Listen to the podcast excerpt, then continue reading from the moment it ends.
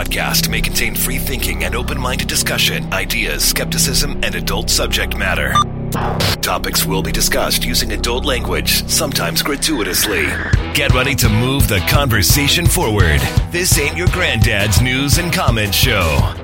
This is I Doubt It Podcast with Brittany Page and Jesse Dollemore.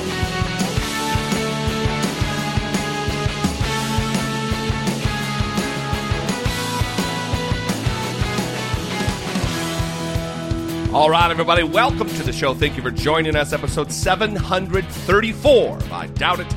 I am your host, Jesse Dollemore, joined today by the irascible, scholarly, lovely, talented, I got out of order, and now I don't know what to say. Brittany Page, everybody. Well, happy belated National Day of Prayer to you, Jesse. Thank you. You're welcome.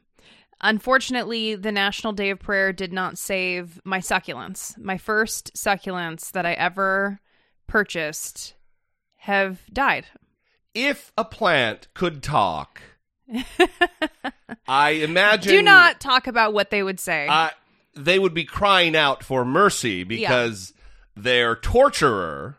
Mm. I mean, the succulents ultimately were a, a, a, a character in the movie Room. I didn't intend for this to happen. It was torture, and they are now. Well, I guess they escaped. Your succulents did not. well, they.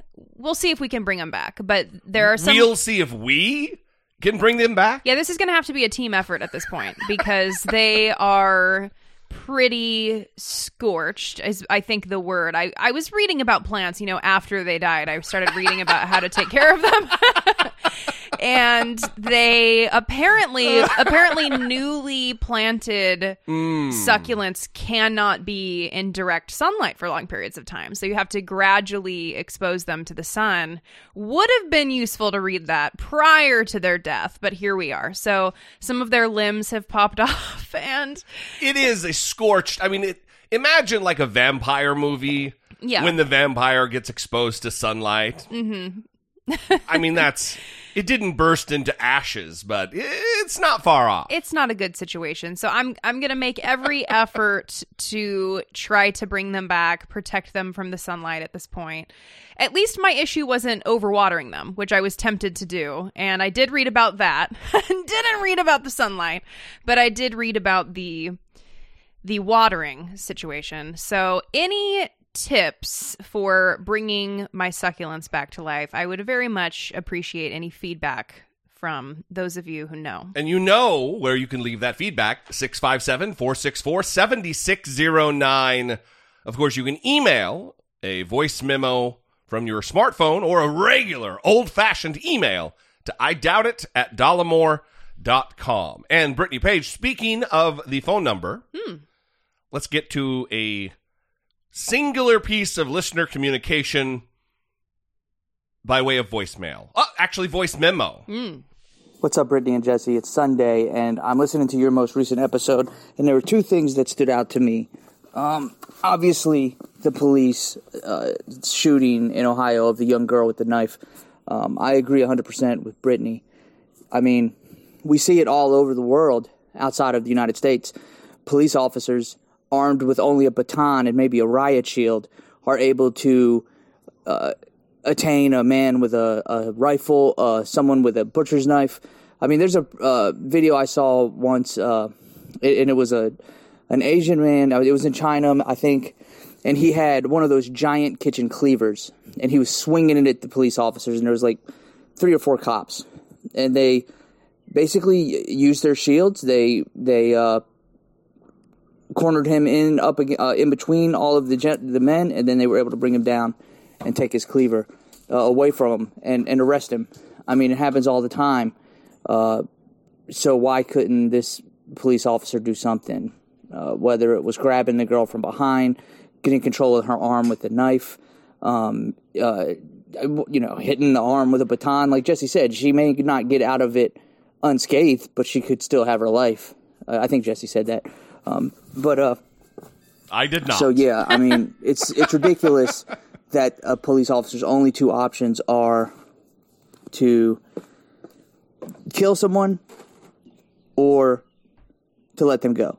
It's like that. There's other options in between. So uh, that was the first thing. The other uh, thing ha- happened earlier, and you all were discussing moderate or conservative Democrats and why they are not like fighting against Republicans. Why they why they act like they have to include Republicans in every decision, and I, I think it's pretty obvious. I mean, maybe not like obvious with it may, it, this may not go for everyone in the Democratic Party, but definitely in leadership, they all have the same uh, uh, donate donators. They they all get money from the same people, and at the end of the day, every politician's main goal is to continue getting that money. So Democrats can play the card like they want to make changes, but at the end of the day, the last thing they really want is for those changes to happen if it's going to piss off the people that give them money because then they lose their funding and they're unable to stay in power. So, I mean, I'm sure there's there could be more to it than that, but I think at the end of the day, that is probably the biggest reason why the Democratic Party will not pass anything unless it's bipartisan, and the Republican Party doesn't give a shit whether it's bipartisan or not. They're just going to get what they want done. So, um, I don't know. What are your thoughts on that? Uh, you guys have a good day. Uh, Brittany, you are the best part. Uh, last time I called, you said I sounded like I was going to throw up in my mouth trying to say that. The problem is I'm always driving when I call in before, so this time I'm not driving. Brittany is the best part. Jesse, you're still the man. We'll talk to you guys later. Love the show. Brittany's the best part. So well, he didn't sound like he was going to throw up in his mouth that time, so that's well, good. Ben went from driving and calling to like putting away his groceries or walking all over his house while he's while he's uh, calling. Uh, listen, uh, you kind of lost me in the last thing there, Ben. Um, it it, it kind of fell apart. Uh, you, if they all have the same donors, then why wouldn't the Republicans be fighting for the same things that the Demo? I don't. I don't get that. Yeah, for sure, money has plays an uh, uh, you know an outsized role in politics, but uh, I, anyway, I want to address the first thing anyway. I, I agree uh, about, uh, and then that's it. All right, next, uh, there is there. It's too quick to kill a citizen. If we, we want cops to be well trained representatives of the government these are government employees with the ultimate authority over other citizens. They are armed agents of the state. The inner libertarian in me, something I used to say all the time, I still believe that. But we should hold them to a higher standard. How many times have you seen on video instances of a white guy with a gun, with an actual gun, who gets not murdered? A white guy with an actual knife waving it at the cops who gets taken into custody, oftentimes completely peacefully without a fight. Mm-hmm. And we have a child with a knife, a legitimate kid, a child, and she is gunned down within seconds. No processing time. So, yes, she did have a knife. It appeared from the video that she was attacking someone else. But if this highly trained individual, adult, armed agent of the state, if he couldn't t- take care enough to not kill the child as the first way out, that's not the kind of police I want in my community. Killing should be the absolute last resort. Mm-hmm. I'm screaming at the choir now. but- Well, the same people who are talking about how the the kid should have been killed by the cop are the same people who think it's child abuse to put a piece of cloth on their child's face. So, right. Fundamentally I not understanding what what what are you supposed to do? I don't, how are we supposed to have a logical conversation about this? Well, Tucker Carlson last last week, I think it was, said that putting a, a mask on a child is like a teacher punching your kid in the face. so One, Yeah, very similar. it- all it illustrates is is that that soft-handed little little fancy boy has never actually been punched in the face. Yeah, it's it's fascinating to me, especially since they're the the trophy, uh, the the Participa- par- participation trophy, Yeah, right? They're the participation. They're the participation trophy people that say that kids are being taught to be weak. And You're, you're making it more of a tongue twister. The participation trophy people. I mean, Yeah. did they sell sea- cells by the seashore too? yeah anyway we all get it okay it's just it's uh it's kind of embarrassing to watch them make the argument and then also Or at least somebody's embarrassed by it because they're not embarrassed by it. well that's what i mean and then convince so many people that this is the legitimate argument when you're talking about uh, participation trophies making kids weak and then you're like they can't even have a, a cloth mask on their face because that's abuse I, and he was saying call cps cps is not going to care about that it's hard enough to get cps to take a real Right. report like it's you know right when when bad shit's actually happening, real abuse is happening. there's a lot of hoops and specific information that CPS requires when you're making a report.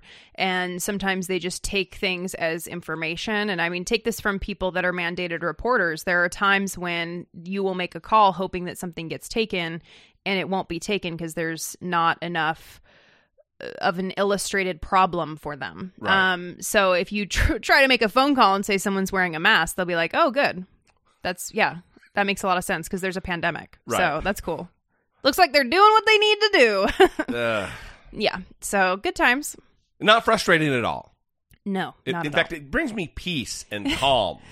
well, and Tucker's getting more unhinged with every day that passes. So he certainly certainly is. All right, uh, we have a couple pieces of, of follow up before we get move on with the show. Uh, one is something we've been talking about for months and months, and that is the eviction moratorium. And there is bad news on that front in the way that a federal judge has ruled um, that ex- that the, the the ruling by the CDC exceeds their authority.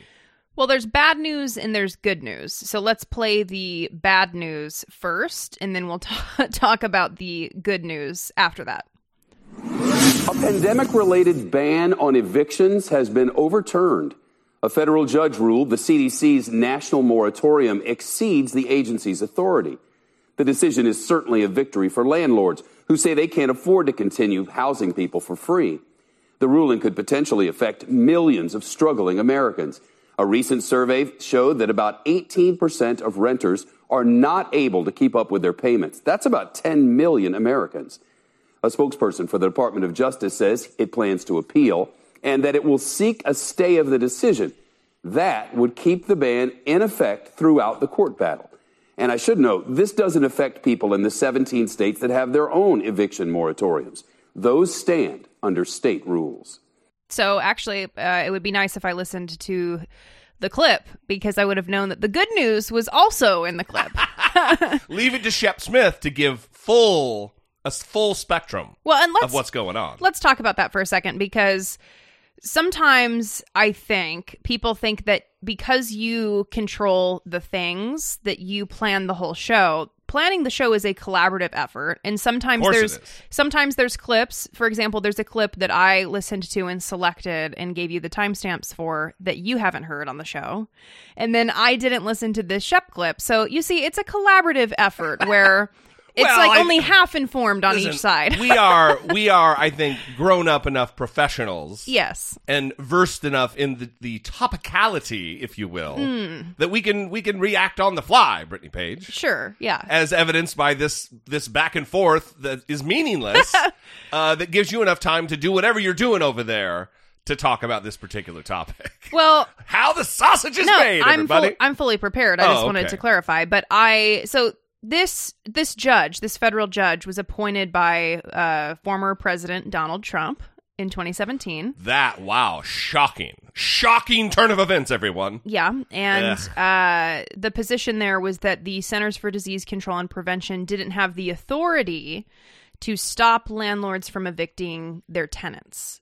So within hours, like Shep Smith said, the Department of Justice said it would appeal, sought a stay of the decision, meaning the ban would remain in effect throughout the court battle. And Right. that's exactly what's happening. So the moratorium is still in effect. and I That's think that's the important thing for people to know. This has been a mess with the eviction moratorium. Also, it's been executed very poorly by the CDC, by President Biden. because of these incremental extensions Last every minute. few months Yeah. and at the last minute. I mean, you're talking the last two, three, sometimes the last day of the month where people are packing up their things thinking they're going to need to leave and then it gets extended and they're able to fight to stay a few more months. So again when this news comes out and the millions of people that are facing eviction hear that a judge has shot down the eviction ban, they're thinking, "Oh my god, am I going to have to pack up my stuff again?" Yeah, yeah, yeah. So I I can't imagine being in this position where it's just constant back and forth, constant back and forth. Am I going to be able to stay in my home? Let- Let's also let's also I mean we're looking at it from a from a human interest perspective, the actual people on the ground, but let, let- let's let's float above a 30,000 kind of a macro view of this from from a, an economic standpoint. It's going to be a fucking disaster if we have 10 to 20 million people homeless. Why is it that the Republican Party is so hell bent on creating misery, creating poverty? a, a torturous existence for people who already don't they're not living on easy street Uh, it just it, baffles me it, it blows my fucking mind Well, and one in five renters living with children are not caught up caught up on rent. that's the other thing there's a there's a, a, a child component of this Right. yeah And it, it remains to be seen if the pr- protection is going to remain in effect for as long as the current ban is in place, which is supposed to be through the end of June. Um, and it, it will depend on how long the, the current court battle unfolds. But Biden does have the option to extend the ban again. Right. So that's he, he could do it right now that's also an option. he could do it tomorrow he Yeah. could walk into the oval office he could do it from the fucking residence And what's, I mean, as I'm following the eviction story closely, one of the most maddening things has been that landlords continue to file for evictions knowing that there's a ban in place because they're hoping that they will still win in court for other reasons. Like they'll they'll reference that the lease has expired and that's why they want to evict when really it's the non-payment because of the pandemic. Yeah. So they're trying to find loopholes to get around the eviction ban to get people out of their homes when there's 45 billion in rental assistance right now that's available thanks to the stimulus that was passed. yeah yeah yeah So Well, but, but it doesn't give them 100%, maybe 80%. And look, I am not unsympathetic to landlords. I'm not at all. But who, am- who what horse are you going to back? Are you going to punch down or are you going to punch up? Mm-hmm. And for me, I'm- I'm always going to choose to punch up. And I'm I'm not going to uh, completely dismiss um, rent rent um, landlords out of hand, but that's not who who is going to garner the, the the bulk of my support. Anyway, Well, and if you are facing eviction, the important thing that you should try to do is get a lawyer. And there's different legal aid resources that can assist with that lawhelp.org or justshelter.org. And you can look for community resources for people that are at risk of eviction there. Absolutely. So the uh, the the other piece of uh, follow up. This is from years ago. We talked about this. This is Josh Duggar, Mister uh, eighty five kids and counting, or whatever that show. 19 kids and counting. was it nineteen? Really? Was I was making a joke about forty? I mean, obviously forty five is Substantially more than 19. It's an absurd number of kids, but Yes. 19 is an absurd number of kids. 19 kids and counting. And they are not Mormon. Uh, No. You might think they are. They are not. I grew up with a family that had like 13 kids. hmm Legit 13. Was that a Mormon family? The- Yeah. hmm In, I don't guess I'm dropping names now, but anyway, a lot of kids. Did you drop a name? The last name. You did? Yeah. I didn't hear it. Uh, I will write the time down and I will bleep it. I didn't even hear it. Oh, okay. Apparently, I'm filtering out anything that could be I said the. a problem. the- oh, I thought you said the parents. no, the last name was. Oh, Now I'm just saying it over and over. okay. anyway, well, now everyone's gonna know it sounds like. I said I'm going to delete it. Oh, and that okay. too. Okay. and now we're just saying the name over and over and over again, Okay. creating more work for Jesse D. All right. So Josh Duggar. They are not Mormons. They are an evangelical cult called the Quiverful, where they believe it is their like the the singular imperative of their faith to po- repopulate the earth or overpopulate the earth in this case. And so there was controversy at the time when the reality show was on TLC because it came out that Josh Duggar had molested, I think it was five young girls, two of which I believe ended up being his sisters. They came forward and said that they were molested by him as well. Yeah. And so the show got canceled. And then maybe a year or two later, it came out that he was involved in the Ashley Madison hack. You remember the Ashley oh Madison yeah, hack? that's right. I forgot about that. Ashley Madison was that was that website is that website? I don't know if it's still up. It, um, I would imagine it's difficult that they were able to carry the torch forward after they got hacked and everyone's deets were put on the street. How many pastors got outed putting their like at lifefellowship.com or whatever email address? I don't remember. Were there a lot? There were a lot of pastors who got who got like had to like quit their jobs and shit. Well, so we still haven't said what it is for people who don't know, but it's a website where you can go and have an affair. Like it's for people who want to have affairs, Th- and the that's what- people on the the, website That's they know that that's why you're there, and it's like you guys are like having an affairs, and you're cool with that. So that's what that was for. And he was in the hack, so his information got released. He issued an apology, said he was going to a Christian rehab place where he was going to work on his uh, sex addiction. He said he's addicted to pornography, he cheated on his wife, all this stuff came out. So that's where the last controversy was. And I feel like we're talking too much about this person already, but the reason that this is important is because he was arrested for possession of child pornography. And he was actually released on bail. And we want to talk about the failures of the justice system in this specific situation. A Homeland Security agent has detailed disturbing allegations in the federal investigation into Josh Duggar. During a virtual detention hearing, Homeland Security Investigations Special Agent Gerald Faulkner alleged that Duggar downloaded computer files depicting child sex abuse on three separate days in May of 2019. Prosecutors alleged that Duggar had more than 200 images of children on his devices, including an HP computer and a MacBook that included a backup of an iPhone 8. According to Faulkner, one file depicted child sex abuse involving children ranging from 18 months to 12 years of age. The agent described the images as in the top five of the worst of the worst that he has ever examined. Faulkner also alleges that when officials raided Duggar's car dealership in 2019 and asked to speak with him without informing him their investigation involved child pornography, the former 19 Kids and Counting star spontaneously responded by saying, What is this about? Has someone been downloading child pornography? Faulkner also says that Duggar had What? a program on his computer called Covenant Eyes, which the agent called accountability software that monitors and reports internet usage to a partner. It is meant to help people with porn addictions. According to Faulkner, the program was registered to Duggar and would send reports to his wife, Anna. Faulkner further explains through that the program was unable to detect Duggar's internet usage on the password protected network that he used. On Thursday, Duggar is set to be released from prison as he faces charges for receiving and possessing child pornography. On Wednesday, a judge ruled that he will be released to designated third party custodians, a married couple who the court describes as close friends of the Duggar family.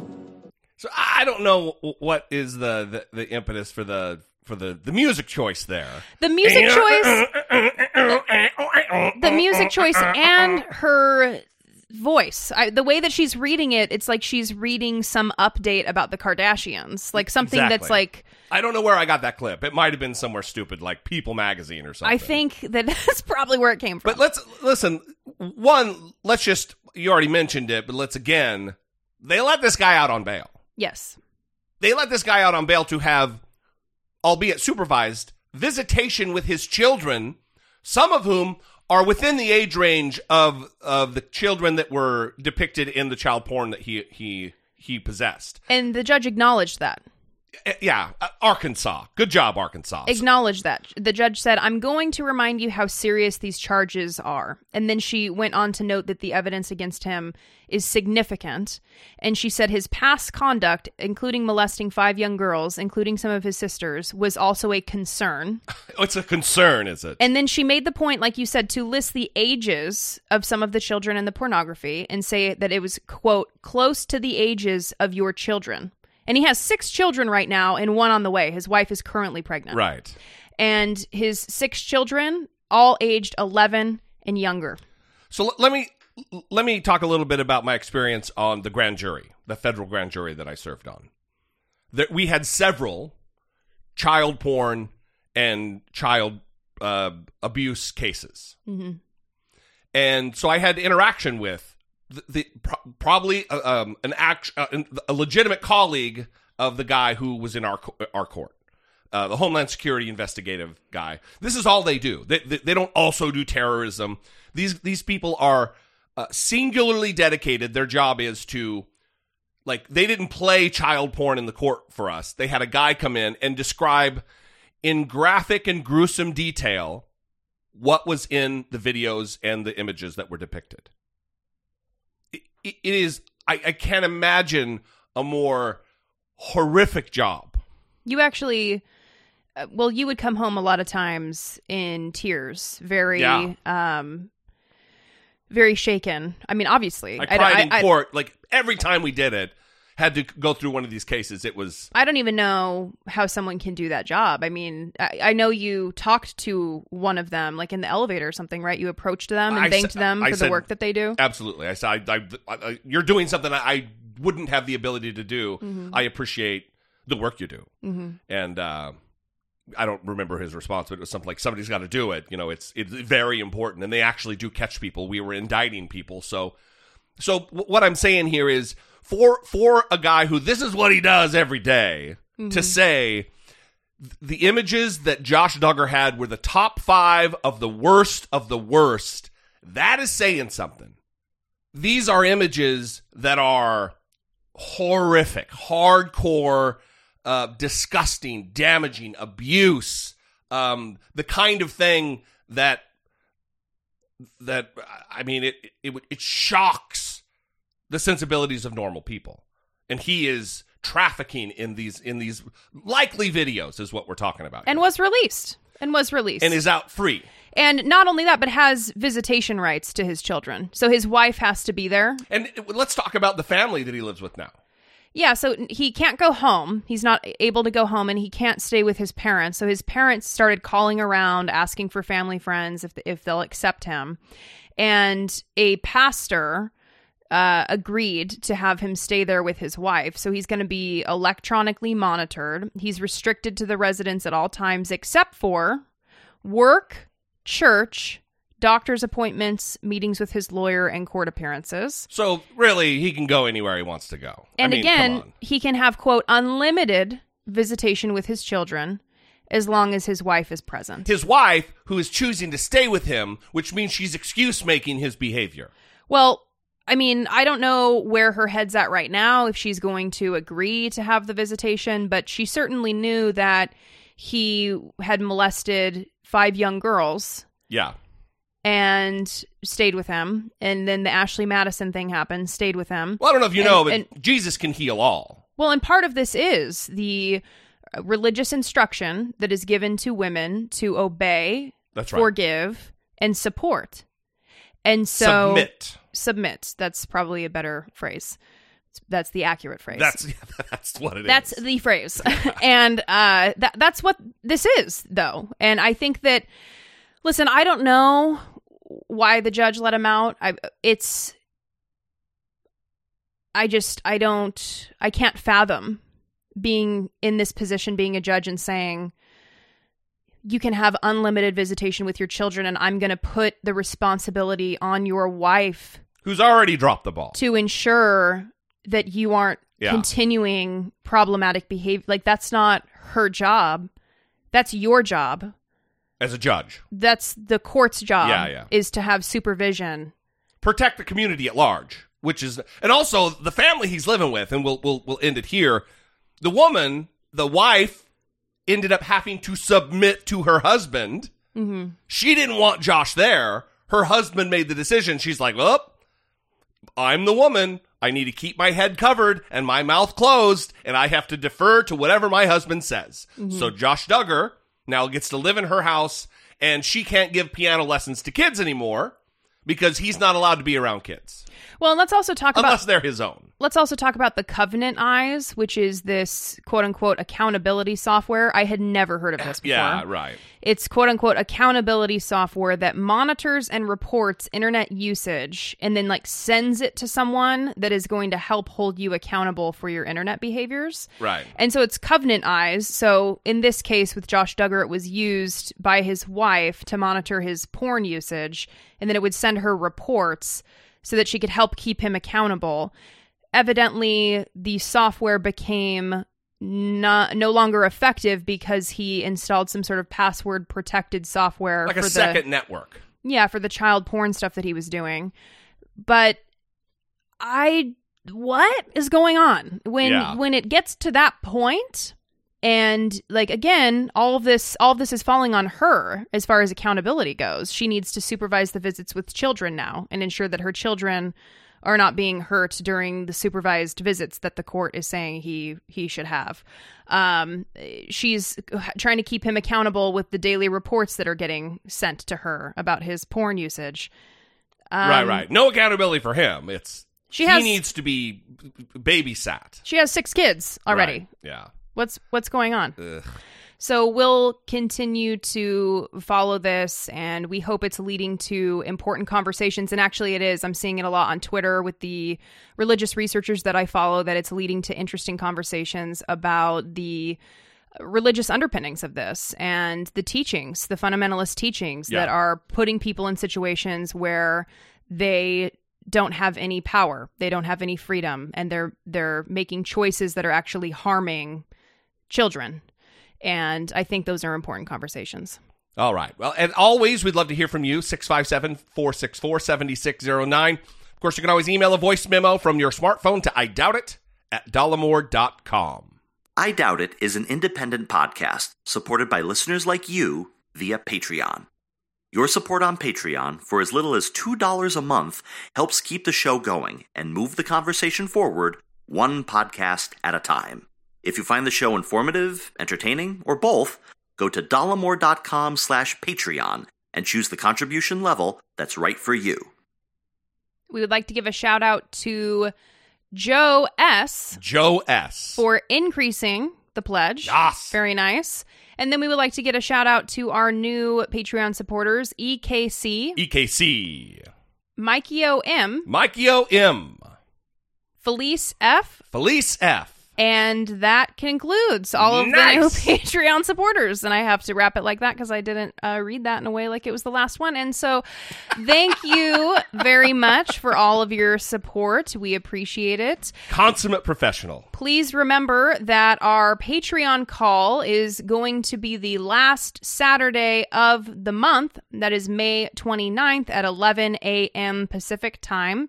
It is going to be the last Saturday of the month going forward, unless otherwise noted. And so please keep that on your calendars as we love to see as many people there as possible. Yes. We also reconfigured the studio. We did. So you're sitting in a different position, and we're we're trying to make it an an easier task to put up video versions of the show on YouTube Yep. because that that's something people when we used to do live streams once a month for Patreon, it was something that was popular. Mm-hmm. It just it's there's so much effort involved, and I want to make it an easier turnkey operation. Yeah, Turnkey. for sure.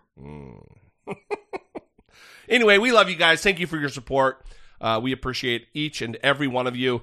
And if if given monetarily isn't in the cards for you, you're not interested in that. There are ways you can support the show that don't involve money. Telling a friend, turning us on to a friend, rating and reviewing the show, following us on Facebook and Twitter, and liking the tweets that will then um, this person liked the tweet and force it into somebody else's feed. So there are ways to support the show, and we we appreciate all that uh, all that you guys do. All right, moving on.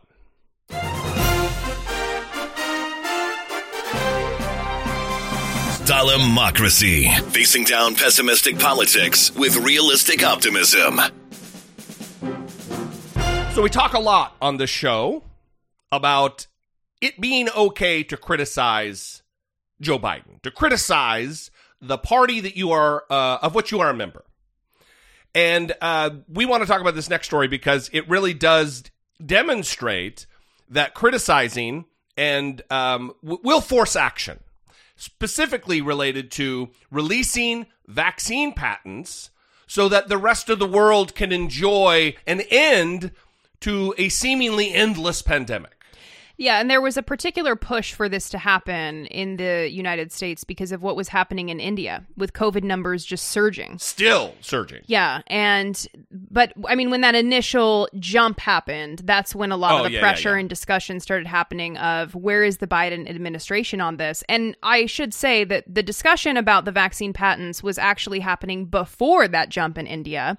It's just that the conversation wasn't as loud as it was until those numbers came out and there was this sense that if we don't get this under control globally speaking, then we're not going to be safe from whatever variants arise out of the inability to get it controlled Yeah, yeah. everywhere. So, with that discussion, there was a clip of Joe Biden making the rounds on Twitter where he had agreed that without question, he would be giving other countries access to the COVID vaccine patents. Now I'm going to play this clip. It's very brief, maybe 45 seconds or so, but it's he's being it's like a, a virtual town hall, and he's being asked a question by a gentleman who I believe has ALS, and so he has kind of a the, the robot, the computer voice speaking for him because he can't speak, and he's that's the that's the question you're hearing, and then you'll hear Joe Biden answer. If the US discovers a vaccine first, will you commit to sharing that technology with other countries? And will you ensure there are no patents to stand in the way of other countries and companies mass producing those life saving vaccines? Absolutely, positively. This is the only humane thing in the world to do. Absolutely, positively, it's the only humane thing in the world to do. And then they didn't do it. And then they weren't, it appeared, going to do it. And then once, uh, I mean, I don't know if this is the clip that did it, once it was outed that this was his take during the campaign, now things are changing. Well, in that conversation, that was a healthcare activist who had asked Biden, that question, and this was in July 2020. Mhm. So we're talking about a year ago During the campaign. where he made an agreement, he made a commitment to share the Yeah. vaccine patents. President Biden has given the initial go ahead for the U.S. to waive patent rights on COVID vaccines in an effort to boost production internationally for countries in need. But there are real questions over how effective these moves would be, what else is needed, and when this would translate into more shots in arms. William Brangham focuses on that part of the story tonight. Judy, the response by some European countries today on this patent question hinted at some of those very complications. The president of the European Commission, for example, would not commit a bloc of European countries to waiving these patent protections. But that is not the only concern here. Let's explore more of this with Rachel Silverman. She's a policy fellow at the Center for Global Development. Rachel Silverman, great to have you on the News Hour. What was your reaction when the Biden administration made this announcement yesterday? Well, great to be here this evening. So, my reaction is that I'm very encouraged that the Biden administration, with this move, is signaling its willingness and eagerness to take bold action, that it understands the scope of the challenge before us, that it is treating this as the number one global issue, diplomatic issue, security issue that needs to be solved, and is signaling that it's willing to make moves that might upset the apple cart, that break out of old paradigms, and that show real ambition. I do think this move itself is probably largely symbolic in this respect. It will be quite a long time before WTO members agree on a patent waiver, if they agree at all. I think probably the practical effects of that patent waiver will be fairly marginal, but I am optimistic that this signals a more proactive role for the Biden administration in uh, entering the fray and really solving this problem on behalf of the entire world. So, if waiving these this intellectual property isn't the most effective route, what would you argue is the most urgent thing we ought to be doing? So I think we need to be thinking much more ambitiously about the scale of resources we're willing to put in to scale up vaccines. I think we're still thinking very small. The US's contribution to COVAX is $4 billion. That is welcome, but it is not enough. COVAX being the global, the global yes. uh, vaccine supply. Yes. Uh, exactly. Um, it's not enough to vaccinate the world. And, you know, the United States has produced these vaccines. We are very fortunate that most people in the United States now have the ability to access these vaccines. That's not true in most low and middle income countries. And what could help is a lot more money. There's not enough money in the system to purchase vaccines on behalf of everyone in the world, to provide the commercial certainty to industry that it should be continuing to scale up its production. There needs to be much more money in the system, financing a much more ambitious version of what it will take to vaccinate the world in short order. I mean, supporters of this move argue that there has already been a lot of money, including taxpayer money, put into the development of these vaccines, and that we are in a crisis, and these nations need to speed this process, and so that, that this is the obligation of the companies that they need to give these up. Well, I certainly agree that we are in a crisis and we need to speed this entire process up. There is no time to delay whatsoever. And that's exactly my concern is that what's the most practical way forward? If we look at the TRIPS waiver, I think it will probably go ahead. It will be fine, but it will take quite a bit of time to negotiate. There are still complicated issues around technology transfer, giving com- companies in low and middle income countries uh, the recipes, the proprietary knowledge, the cell lines needed to do this. That will not come automatically, even with a patent waiver. But we, what we can do in the short and immediate term is to put more money into the system to pull through more manufacturing capacity, to create the incentives that say, build it and we will pay for it and we will vaccinate the world. So I don't I don't understand what what, what reasoning would be behind not doing this. First of all, it, from a from the perspective of like getting the vaccine and we we rail against Republicans for not getting the vaccine because it's not necessarily about you. You could catch it, you could be healthy and you could pass it on to someone else who would die. We should have that same approach from an international perspective that if this virus continues to go crazy in other countries, in, invariably it's going to make its way back to the United States, and that's going to be a problem for us. That's going to be a problem globally. We need to do the right thing, even if it's not for some altruistic reason, because it, it's going to end up harming us in the long run, in the medium run. Well, and Bill Gates was in the news this past week, not just for his divorce, but also because he was against lifting the patents right. for the COVID 19 vaccines. And he actually met with a, a, U.S. trade representative last week to make the case for protecting the patents. And luckily, Bill Gates didn't have enough weight on this issue and they decided to go ahead and move forward with uh with lifting the patent protections but as this clip illustrates, there's more work to be done. It isn't just lifting the patents and then good luck. There's right. there's more. And Bill Gates actually, the foundation released a, a statement and they have changed their mind. Quote, no barriers should stand in the way of equitable access to vaccines, including right. intellectual property, which is why we are supportive of a narrow waiver during the pandemic. I wonder why that is. That they cha- is it because they're losing their their sway and they don't want to be looked upon as weak or or not a player and so like oh yeah well we also changed our mind i mean what what's the because clearly they got some smart people there who thought through it and made the decision early that no we don't want the patents lifted and now it's well yeah actually that's a real good idea well, I think it goes back to what you said when you set up the initial clip with the healthcare activist who I think is named Ady Barkan. I don't know how to pronounce it, A D Y. But um it's it's the pressure that is put up and when you have activists and activist communities raising their voices right. and putting pressure on people Bill Gates is not going to have as much weight when he goes in that room and is meeting with a trade representative. It's going to be uh, actually the American public is pretty pissed off about this, yeah. and uh, we need to retain their support. So I feel like we actually need to do something that they want us to do. Not just mad that he was uh, chumming and palling around with uh, Jeffrey Epstein, which actually pissed his wife off. Even we're learning now. Yeah, I've seen some weird responses to that article where I think liberals are a little weirded out talking about it because of QAnon.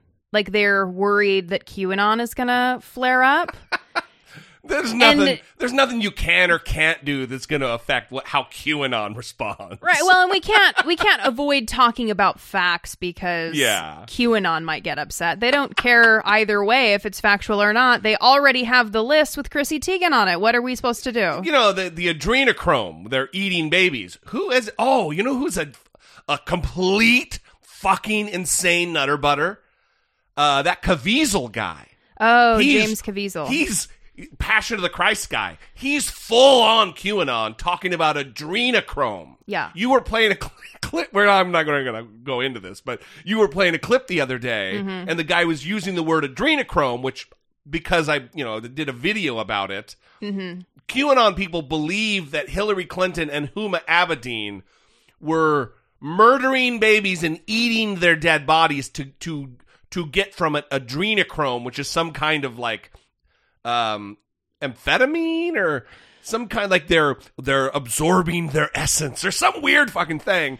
So I knew what the word was, and when I heard the guy say it on the clip, I was like, "Who's that over there on your computer?" And you said Henry Caviezel. James Caviezel. James Ca- is Henry another guy? Henry Cavill. Cavill. Oh yeah, I'm Do mixing not get them all them up. confused.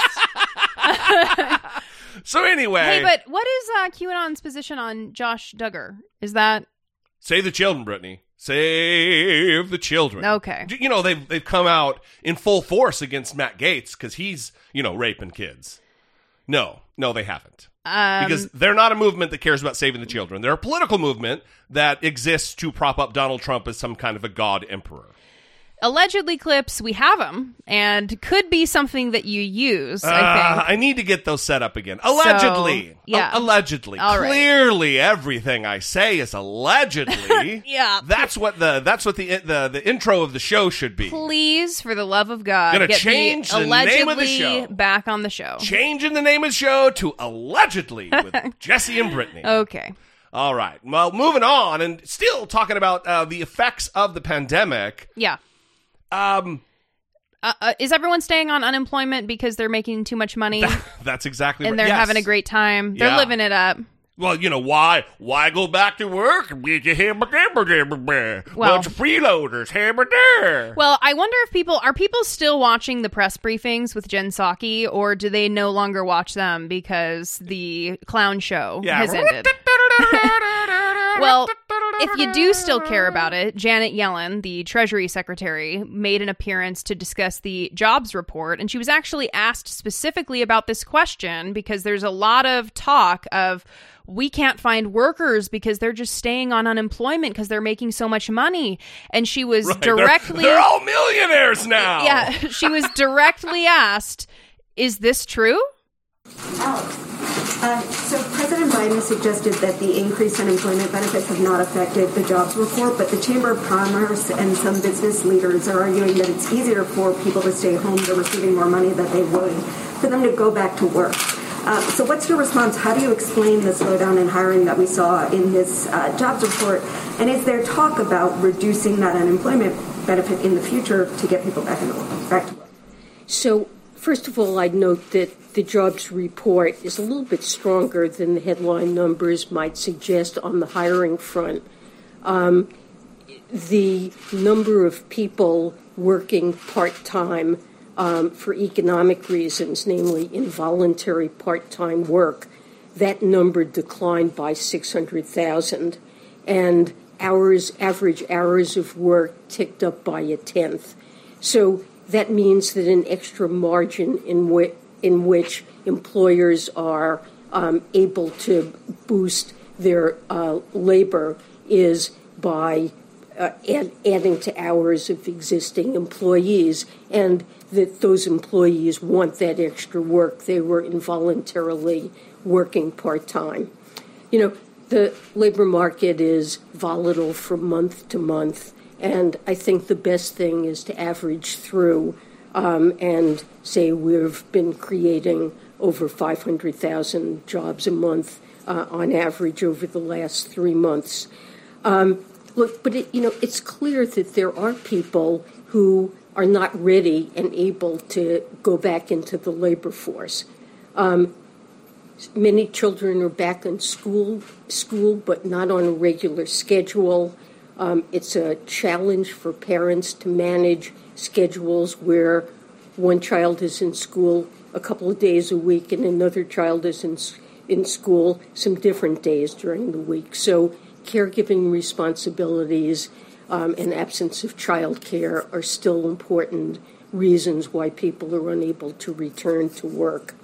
Um, you know, concern about um, the pandemic and the health consequences, I think, remains a factor for many. Um, you know, I, I don't think that the additional uh, the addition to unemployment compensation is really the factor that's making a difference. There's no question that we're hearing from businesses that um, they are having difficulty hiring workers. Although over 300,000 workers, I'd point out, ha- were added this last month in leisure and hospitality, which is the most badly affected sector. But you know, when we look across states or across sectors or across workers, and it, if it were really the extra benefits that were holding back hiring, you'd expect to see that in either in states or for workers or in sectors where the replacement rate due to UI is very high, you'd expect to see lower job finding rates. And in fact, what you see is the exact opposite. You know, we, have had a very unusual hit to our economy. And the road back is going to be somewhat bumpy. We have to expect that. There are a variety of bottlenecks that are also relevant. So um, we've seen uh, motor vehicle production shut down in some places because of a shortage of semiconductors. Uh, there was a loss of jobs there this month. There were setbacks in the lumber industry because of shortages there. So, you know, starting up an economy again, trying to get it back on track after a pandemic in which there are a lot of supply bottlenecks is going to be, I think, a bumpy prog- process. But I, I really don't think the major factor is the extra unemployment. So, and and she's pointing to their growth in the leisure and hospitality sector, right? Where wages are typically low and the financial benefit to staying on unemployment is high, but there's tremendous growth there.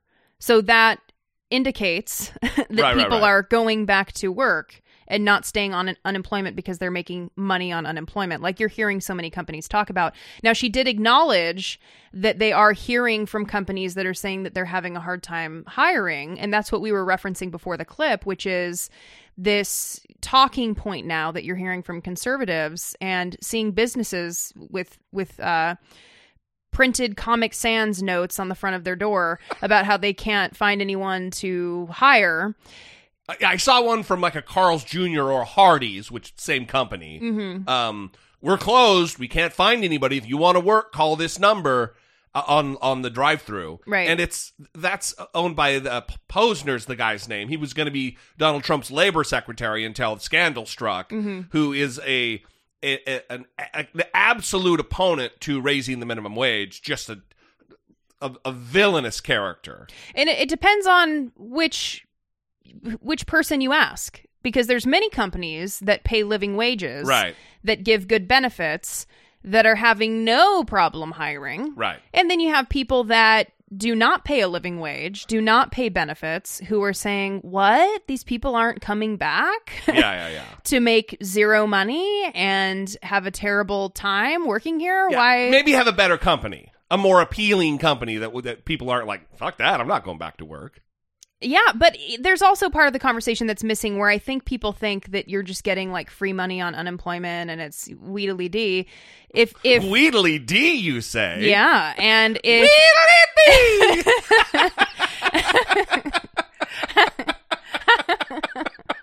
we, gotta get, we, gotta, we gotta get back. We gotta get back on uh, track. I should have said it in a more excitable way, but I wasn't excited, so I just said it normally. A uh, very matter of fact Wheedly D. Uh, but if you are unemployment, if you're on unemployment,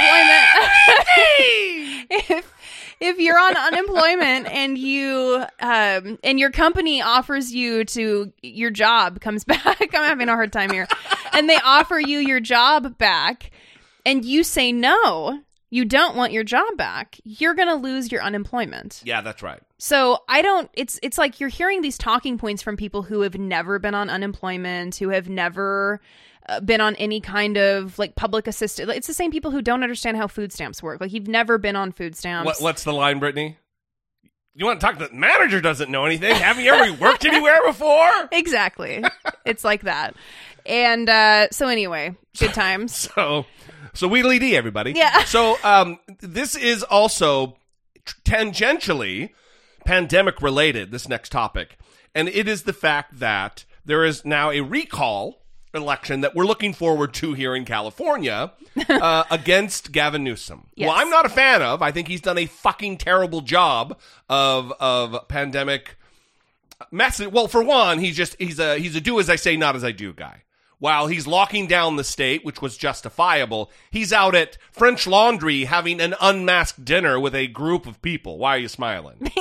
Because I would love to go to the French Laundry. I was just sitting here thinking about like what he probably ate and how amazing it was. the delicious wine. Yeah, but also it's hard to trust somebody who Mar- um, married Kimberly Guilfoyle, Guilfoyle, No. and laid on like a fancy rug and like a weird Trump esque picture. Yeah, that definitely isn't great. But he but for both liberals and conservatives in the state, there are things that they don't like about Gavin Newsom. But now what's happening as true to California's nature, all kinds of people are coming forward to run for governor who shouldn't be running for governor. And one of those people is Caitlyn Jenner. Yeah. Caitlyn Jenner is going to be running for governor, and she actually made an appearance with Sean Hannity on Fox News. Ugh. Which is so strange because is the audience that Sean Hannity has accepting of Caitlyn Jenner, you think? Oh no, I'm sure they think that she's an abomination who needs to be stoned at the gates of the city. Yeah, it just it's weird to go on Sean Hannity. It just shows you they have no fucking principles whatsoever. It, it, as long it, as long as it owns the libs or hurts the left, they'll sell down the river any particular thing that they they say they actually believe. Yeah, well, one big takeaway for me was that Caitlyn Jenner is super relatable and really understands what people are going through in the midst of the pandemic. An unbelievably just a clownish caricature of what you think a rich conservative believes. Yeah. This first clip is her explaining how everybody's leaving the state of California. Right. and really bringing it down to the people's level that her friend having to pack up his uh his airplane hangar cuz he doesn't want to live around all these homeless people. California. My friends are leaving California. Actually, we're at my hangar. The guy across right over from me, he was packing up his hangar. I said, "Where are you going?" And he says, "I'm moving to uh, Sedona, Arizona. I can't take it here anymore. I can't walk down the streets and see the homeless. I don't want to leave. Okay, either I stay and fight, or I get out of here." So, aside Come on, man. aside from the terrible d- description there of I don't want to look at homeless people, so that's why I'm moving. I know that I have a private plane and I'm packing up my hangar, so I have a lot of like tremendous wealth that I could probably be using to help the situation, but I just don't want to see them. So I'm going to go to Arizona. When I picture that moment that she had with her hangar mate, uh, I expect that he's un- he's packing up the hangar while wearing a top hat and monocle. you know what I mean? All these homeless people, ah, get out my way. Yeah. I don't know what that was. Exactly like that. What's interesting is this whole conversation about who's leaving California keeps getting framed as this as people who are angry about the politics of California are moving out of California when actually it's middle and low income people who are moving out of California because they can't afford to live here. Right. It's not because, Because, rich people have driven driven up the prices of real estate and everything else. it's not because people hate Gavin Newsom. No, I don't know. Caitlyn Jenner just said that's what it is. Yeah. The other thing that was super relatable. I'm glad you brought that. That is the as the the the the, the trip that we're talking about here is um, railing against no pun intended railing against high speed rail in in the in the state, which is a a perennial topic that that comes up every election cycle. Is what monies we are going to divert from or that we're going to pour into some kind of a mass transit system in California. And here's Caitlyn Jenner, super policy wonk. See how the vegetation is very, you know, it's not green. It's just because it just hasn't got much water. We are headed for a drought. Um, that has to be looked at in advance. Here's my crazy thinking. Again, Sean, logical thinking. We are now spending billions of dollars on this high speed rail. Okay? They talk about it all the time between LA and San Francisco. And um, I'm going, why are we doing that? Uh, I can get on a plane at LAX and I'll be in San Francisco in 50 minutes. You know, why do we need high speed rail? Why don't we do this? Why don't we invest that money in desalination plants along the coast? Take that water, and anytime it's a bad year, desalinate the water, have some pipes going over the mountains out to the San Joaquin Valley for all our farmers, have it down here. We're in the Camarillo area. You look right over here. I drive through the farmyards every year. Why don't we just start to look at it? Wait a second. Maybe water is a bigger issue than trying to move a few people Believe it or not, fast. 33 years ago when I started my radio career, that was a big. Yeah, no one cares, Sean. Shut the fuck up. So, uh, so how great is that take? I mean, it's it's it's a la. It's one banana, Michael. How much could it cost? Ten dollars. Yeah, yeah. Why don't Why don't all the poors? Why don't all the poors? Hello, poor. Why don't you just fly to San Francisco from Los Angeles? Yes, it takes 50 minutes, in fact. Wh- Why do we need a, a low cost mass transit system? Just fly. Why don't you just fly like I do? I know there's a there's an open space in the hangar next to me. My gentleman friend just moved out. I also love it was very Trumpian this whole response, by the way, where she's saying this has to be looked at. Like you can just become a politician now and talk about things and just sit during the interview and say, "Yeah, that's a really important thing that needs to be looked at. We should be looking into that. We should look at that." Just run the pipes over the mountains. Just the pipes. Uh. Water is a very important issue and we should be looking into that. Next question. Great. We feel very solid about your abilities. Perfect. Anyway, sh- uh, she is terrible. There was also a whole bunch of just transphobic hate talk about protecting girls' sports as though trans girls aren't girls. Uh, she, she's a nightmare. Caitlyn Yes. Jenner is a goddamn nightmare. It's actually kind of good that she's running because it's just turning the whole thing into a uh, fucking circus. Yeah. So we'd love to know what you think. 657 464 7609. Of course, you can email voice memos from your smartphone to I doubt it at dollemore.com.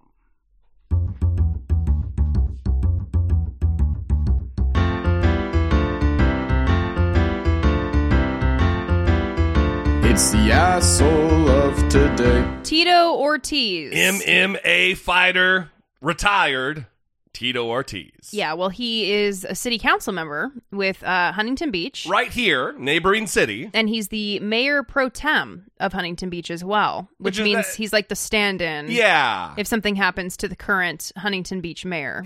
In Broadway terms, he's the understudy. Yes. You know all the knowledge I have about Broadway, Brittany Page. Well, and before we get to that, because we're talking about some of his professional qualifications, he was a, a MMA fighter. Yeah. Yeah. Uh, uh, UFC. Yes, and he is now on the city council, the mayor pro tem. A, a total Trump dipshit. yes, very. He's a MAGA fan. And when all the Huntington Beach MAGA rallies happen, he's always out there. But let's read from his website. This is directly from his website. Also, an anti-masker and an anti-vaccine guy. Tito Ortiz runs his own hugely successful clothing line, Punishment Athletics Enterprises. This is his own website, right? Yes, and his athlete management company, Primetime 360 ESM. He raises money for children's charities and regularly travels abroad on USO missions to support the troops. He frequently appears on the cover of magazines and other media and has appeared in numerous films and TV shows. He authored a best selling autobiography, This Is Gonna Hurt, and became a crossover star on NBC's Celebrity Apprentice, where he made it through nine of the season's 12 episodes. Anyway, it goes on. and he also recently filed for unemployment. Yeah. Well, well, I I also want to get in there that if you search Tito Ortiz net worth, and those sites, you know, they're not like they don't have access to his accounts, but they, they all range between fifteen and twenty million dollars. So even if they're off by a by a factor of twenty, and he's worth one million dollars, Tito Ortiz is a millionaire. So he's filing for unemployment while being a member of the Huntington Beach City Council and while having all of these tremendous accolades and monies. From MMA fighter to city council member and now unemployment recipient. Huntington Beach Mayor Pro Tem Tito Ortiz is under fire tonight after the city confirms that he filed a claim for benefits while still getting paid by the city. NBC4's Hetty Chang now with the latest on the investigation. Huntington Beach Mayor Pro Tem Tito Ortiz is a former UFC champion. His city bio says he's also a successful businessman, entrepreneur, and movie and TV actor. But these documents provided by the city of Huntington Beach to NBC4 show Ortiz, who still serves on the city council, filed for unemployment benefits. Ortiz, whose legal name is Jacob C. Ortiz, stated his last day of work with the city was February 9th. The reason for separation, he states laid off or lack of work. So that's not true. Um, he's been receiving the same amount of wages and um, the hours are, are they are what they are. Huntington Beach Mayor Kim Carr says city council members receive $1,500 a month, plus a stipend and expense allowance. On top of that, Carr says she's concerned Ortiz may have committed fraud. It's my understanding that city council members are not eligible for unemployment, um, particularly when they're receiving their full salary. How long does the list of your colleagues' wrongdoing have to grow before you remove him as mayor pro tem? No response from Ortiz in tonight's public comment on the issue. This just the latest in a string of incidents landing Ortiz in hot water. The city council considered stripping him of his mayor pro tem title after his refusal to wear a mask at city council meetings and at a local burger shack earlier this year. And no response from Ortiz tonight after our messages and emails asking for comment on this story. City leaders say they don't know if Ortiz's claim has been approved. They say they've been in touch with EDD and should have more answers by the end of the week. In Huntington Beach tonight, Hetty Chang, NBC4 News. So there still is no answer on this, and this story has been in the news for several days now, and Tito Ortiz still has not responded to comments, which doesn't look great. Yeah, well, it's classic. Um, the government, big government, people leeching off the system, um, the whatever. Yeah. And here we are, Tito Ortiz, millionaire, filing for even if he didn't receive benefits, he's trying. He's an attempt to get benefits while still being paid by the city. Right. While being precluded from receiving benefits because he's on the payroll from the city, and being a fucking millionaire. Yes, and when they talked about the burger joint that they referenced, that was TK Burgers, Yeah. which is a very popular institution here in Southern California. in Orange County specifically. Yes, and there there was an instance where he he got kicked out of the Huntington Beach TK Burgers for not wearing a mask. And tried to like do some one man boycott. yes. That shit backfired. it did not work even even in this anti-mask Huntington Beach. yes, utopia. They were like, "Oh, look, you can come for the masks. That's fine, bro. Right. You're not coming for TK. Yes. yeah. We so- will drown you in the fucking Pacific Ocean. You're not coming for TK Burger. By the way, this episode's sponsored by TK Burger. We wish. We love TK Burger. We love TK Burgers. We wish. If they want to sponsor us and give us free burgs whenever Yeah, you don't want. have to pay us. Yeah, we'll just pay us in burgs and we'll be good to go. Coupons. Yeah. Yeah. anyway, asshole of today, asshole of tomorrow.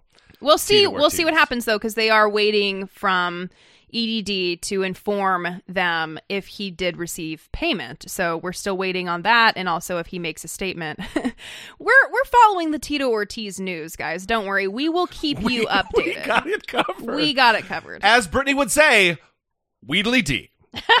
All right, we, we're going to leave it there. We'd love to hear from you, 657 464 7609. Of course, you can always email a voice memo from your smartphone. We love you guys. We appreciate your, your listenership, your loyalty, your, your, your participation in this community. Uh, we'll see you next time. Brittany Page, I'm Jesse Dollemore, and this has been I Doubt It.